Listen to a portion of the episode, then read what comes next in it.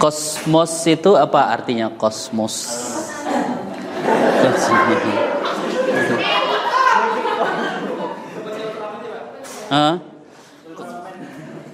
Kosmos jadi alam ya kan. Kosmos itu alam. Jadi dasar dari argumen itu adalah adanya alam semesta itu menjadi dasarnya. Jadi secara empiris kita melihat bahwa alam ini ada ya nah gitu. Yang menjadi persoalan itu apakah adanya alam ini membuktikan adanya Tuhan. Nah, itu yang jadi problemnya. Apakah adanya alam ini membuktikan adanya Tuhan? Kita memang tidak bisa mengingkari bahwa alam ini ah ada, tapi yang jadi persoalan apakah adanya alam ini membuktikan adanya Tuhan. Nah, gitu. Salah satu argumennya itu seperti tadi bahwa setiap sesuatu yang ada ini ada penyebabnya. Jadi setiap sesuatu yang ada itu ada penyebabnya. Tadi sudah diberi contoh oleh Ustadz tadi ya. Ya, coba lihat kursi ini. Nah.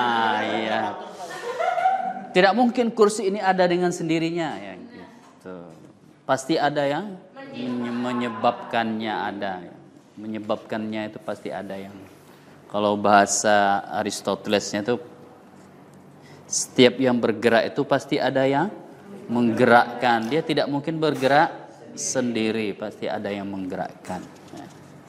Terus seperti itu. Jadi satu ada karena digerakkan oleh dua, dua ada digerakkan oleh tiga, tiga ada bergerak karena digerakkan oleh empat, empat bergerak digerakkan oleh lima, enam bergerak digerakkan. terus sampai tiada ah akhir. Lalu sampai kepada kesimpulan ada sesuatu yang menggerakkan tetapi dia tidak digerakkan, nah, gitu ya. Jadi setiap sesuatu ini ada yang menggerakkan, ya.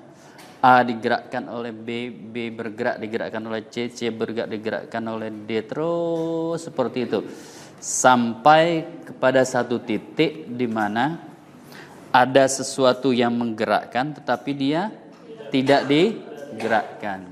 Nah, itu yang disebut oleh Aristoteles itu penggerak pertama. Jadi first cause itu sebab per sebab pertama.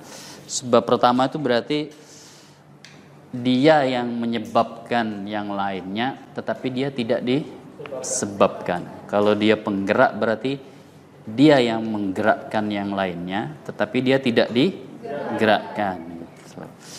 Siapa itu?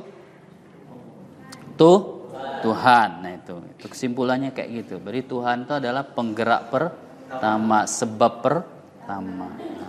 Nah, termasuk alam semesta ini itu tidak mungkin bergerak dengan sendirinya. Pasti ada yang menggerakkan. Yang menggerakkannya adalah Tuhan. Itu jalan pikirnya ya. Alur pikirnya argumen kosmologis ya. Kosmologis itu artinya argumennya itu berdasarkan kepada fakta bahwa alam ini ada, bahwa alam semesta ini ada. Lalu yang menjadi pertanyaan, Apakah alam semesta ini membuktikan adanya Tuhan? Kata dalil sebab pertama, iya, ya, alam semesta ini pasti ada yang menye menyebabkannya.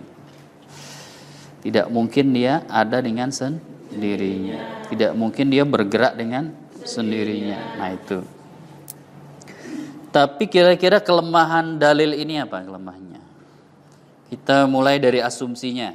Setiap sesuatu disebabkan oleh sesuatu yang lain. Jadi setiap sesuatu disebabkan oleh yang lain gitu. Kursi disebabkan oleh Nah, ya, oleh tukang. Tukang disebabkan oleh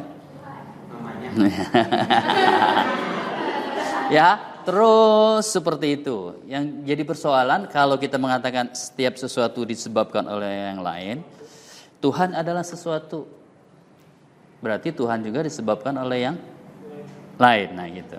Kalau Anda pakai setiap yang ada ini ada yang menciptakan. Tuhan ada, berarti Tuhan ada yang Nah, gitu. Nah, ya.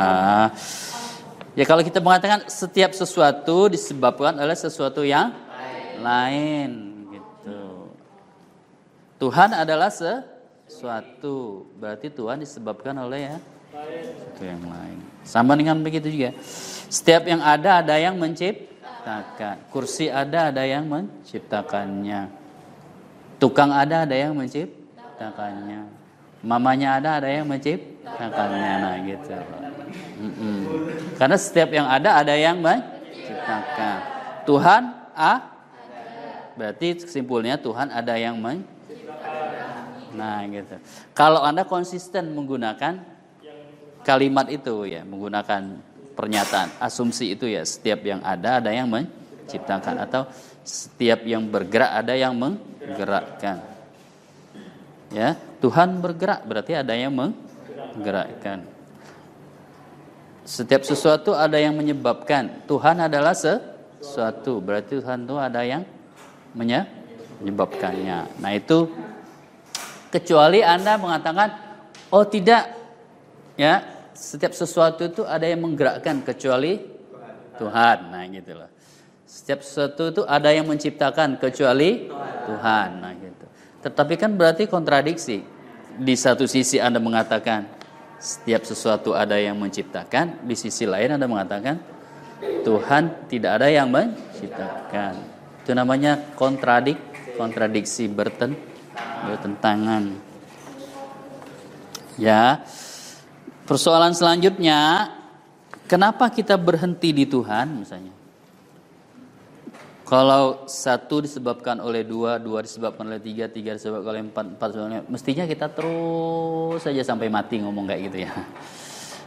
Kenapa kita berhenti bahwa bahwa ada sesuatu yang menyebabkan tetapi dia tidak disebabkan oleh yang lain? Kenapa Anda berhenti? Lalu Anda sebut sesuatu yang menyebabkan yang tidak disebabkan itu adalah tuh Tuhan atau dalam bahasa Aristotelesnya sesuatu yang bergerak sesuatu yang menggerakkan tetapi dia tidak digerakkan itu adalah Tuhan. Ya, kenapa Anda menyebutnya Tuhan? Tidak disebut dengan yang lain misalnya dia adalah X gitu loh. Berarti kan di dalam pikiran kita ini sudah ada definisi ya kan bahwa Tuhan itu adalah sebab pertama. Bahwa Tuhan itu adalah penggerak per pertama. Artinya sebelum kita sebelum kita berpikir itu kita sudah punya kayak keyakinan ya gitu. Ketika ada orang bilang, "Oh, nggak mungkin. Tuhan itu ada yang menciptakan." Karena kita sudah meyakini bahwa Tuhan itu Maha Pencipta. Tidak mungkin Tuhan itu digerakkan oleh yang lain karena kita meyakini dia adalah penggerak pertama. Nah, gitu lah. Itu jadi persoalannya ya.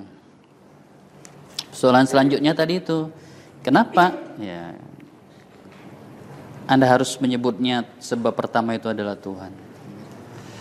Kalau kita konsisten, mestinya kita terus tidak berhenti-henti ya. Satu disebabkan oleh dua, dua disebabkan oleh tiga, tiga disebabkan oleh empat, lima disebabkan oleh enam, enam, tujuh. Terus, kenapa? Karena setiap sesuatu ada yang menyebabkan atau setiap sesuatu ada yang meng menggerakkan. Jadi akan terus ada gitu ya. Enam adalah sesuatu yang bergerak berarti enam ada yang menggerakkan. Tujuh adalah sesuatu yang bergerak berarti tujuh ada yang menggerakkan. Maka dia tidak akan berhenti. Yang memberhentikannya tadi apa? Iman. Keyakin, keyakinan kita bahwa Tuhan itu adalah penggerak pertama. Lalu kita berhenti, pasti ada penggerak yang tidak digerakkan. Lalu kita bilang dia adalah Tuhan. Itu hati-hati kalau Anda pakai dalil ini ya. Kelemahannya seperti itu ya. Nanti Anda terjebak ya. Setiap yang ada ada yang menciptakan. Kursi ada ada yang menciptakan. Pohon ada, ada yang menciptakan. Rumah ada, ada yang menciptakan. Tuhan ada, ada yang Nah, ya. Kalau Anda konsisten berpikir seperti itu, ya. Lalu kita bilang tidak mungkin ya kan gitu. Kenapa Anda bilang tidak mungkin? Tidak mungkin Tuhan itu ada yang menciptakan.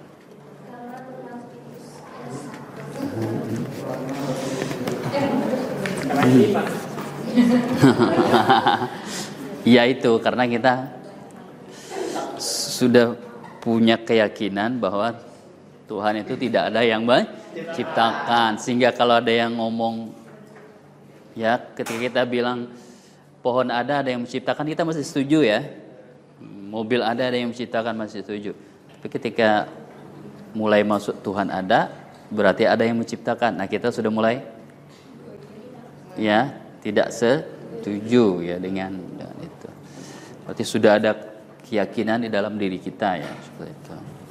Saya ulangi lagi jadi eh, argumen kosmologis atau juga disebut dengan argumen sebab pertama itu ya berdasarkan kepada fakta bahwa alam semesta ini ah ada. Yang jadi pertanyaan ya apakah adanya alam semesta ini membuktikan adanya Tuhan nah itu ya itu yang ingin dikemukakan oleh argumen kosmologis itu lalu dia berangkat dari asumsi setiap yang ada ini pasti ada yang menyebabkan itu namanya sebab pertama. Tahu setiap yang ada ini ada yang mengge menggerakkan. Nah, gitu. Sampai kita berhenti pada titik ada yang menyebabkan tetapi dia tidak disebabkan. Itu disebut sebab pertama. Atau ada yang menggerakkan tetapi dia tidak digerakkan. Nah, itu dia adalah disebut penggerak pertama. Lalu orang menyebutnya itu adalah tuh Tuhan.